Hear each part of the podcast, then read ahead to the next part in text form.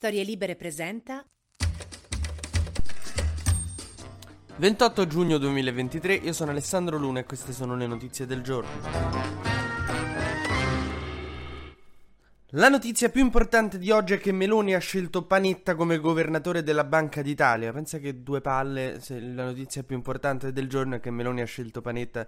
Cioè, soprattutto dopo il golpe in Russia, capito? Uno passa dall'eccitamento del golpe in Russia alla nomina di Panetta governatore della Banca d'Italia. Come passare da fare una vacanza a Tokyo con Damiano De Maneskin a Brianza con Gerry Scotti. No, ritiro tutto in realtà. Pensa che figata una vacanza in Brianza con Gerry Scotti. Vabbè, comunque, insomma, questa cosa è importante, sì, perché lo si vedrà nei prossimi mesi, perché dipende da come la governa sta Banca d'Italia. È la carica, insomma, più importante a cui un banchiere può ambire. Essere il governatore della Banca d'Italia è come andare a condurre l'eredità su Rai 1 per un animatore di un villaggio turistico in Toscana. Chi è sto Panetta? Insomma, è uno che è entrato da giovane nella Banca d'Italia e ci è rimasto praticamente tutta la vita, si è fatto tutta la carriera dentro Banca d'Italia. Gli inservienti la sera innaffiavano il ficus e Panetta. Poi è diventato membro del comitato esecutivo della BCE BCE, altra roba molto in vista per i banchieri, è tipo reazione a catena d'estate, no? Cioè l'eredità d'inverno, reazione a catena d'estate. E si è riuscito poi a fare molto amica Meloni, ogni evento degli ultimi mesi c'è stava Panetta, sempre con Meloni, insomma si capiva che prima o poi sarebbe stato premiato, anche perché Visco, insomma, non piaceva più tanto né a Meloni, ma soprattutto non piaceva a Renzi, perché è quello che, diciamo, ha contribuito al fallimento di Banca Etruria, che a Renzi non gliela devi toccare è come a Magica Roma per il mio meccanico, non gliela devi toccare. E quindi Visco, appunto, l'attuale governatore della Banca d'Italia che sarà sostituito a novembre da Panetta,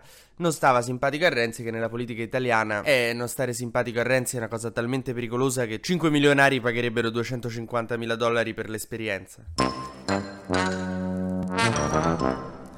Rimanendo sull'economia, Christine Lagarde, la governatrice della Banca Centrale Europea, ha deciso di alzare di nuovo i tassi. Questo è un problema per voi se avete i mutui. Se non avete un mutuo, tranqui. Se avete un mutuo, eh, la brutta notizia è che la situazione peggiora. La buona notizia è che andava già una merda prima. Cioè, è, i tassi erano già alzati ed eravate già fottuti prima. È come se con un aereo ti stai andando a schiantare contro una montagna. A un certo punto la hostess dice: Si sono rotti i segnalini che ti dicono di non fumare. E non funziona neanche tanto bene l'aria condizionata.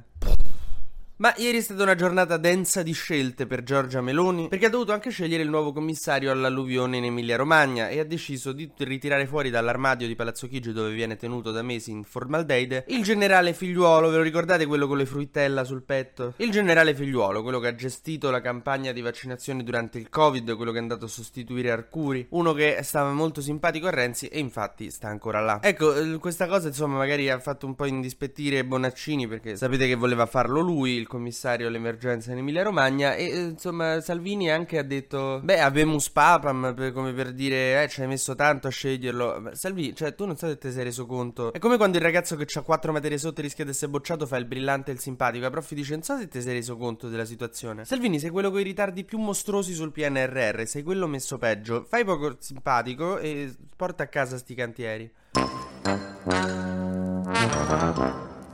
ma facciamo un breve e consueto giro sugli esteri perché Prigozhin è in Bielorussia, è andato lì dove si sente sicuro? Ok, zio. Cioè, io non sarei tanto tranquillo. Poi non so se l'hai, notato, cioè hai lavorato per tanto tempo. Putin è un filo vendicativo. Prigozhin in Bielorussia in questo momento è tipo io quando mia madre diceva: Vieni qua che non ti faccio nulla. Stai attento, Prigozhin. Cioè, c- cerca di schivare la ciabatta. Nel frattempo, il cardinale Zuppi è stato mandato dal Papa in Russia per parlare di pace, per aprire trattative di pace, perché questo è il contributo che vuole dare il Vaticano. Dopo essere andato in Russia per cercare di eh, far fare pace alla Russia e all'Ucraina, sempre su mandato del Papa, il cardinale Zuppi andrà a dipingere dipingere di arancione le foglie nella speranza che l'autunno così venga prima. Cardinal Zuppi ha un'agenda proprio fittissima. Il Papa lo tratta un po' come tipo lo stagista che ti sta sulle palle e gli fa fare cose inutili solo per tenerlo impegnato e farlo star fuori dalle balle.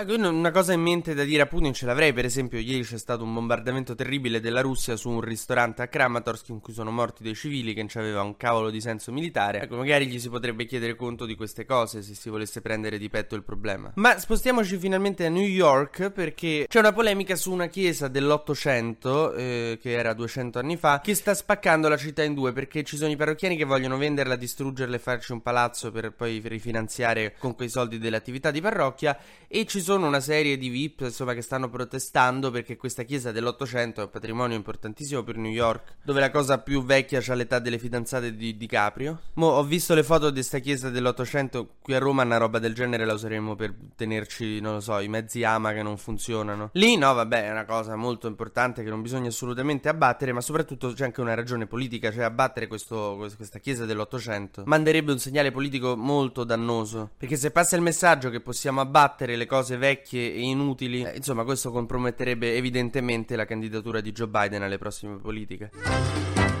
TG Luna torna domani mattina, sempre tra le 12 e le 13, su storielibere.fm.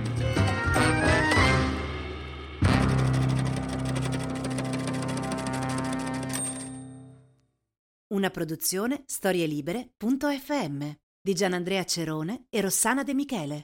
Coordinamento editoriale Guido Guenci.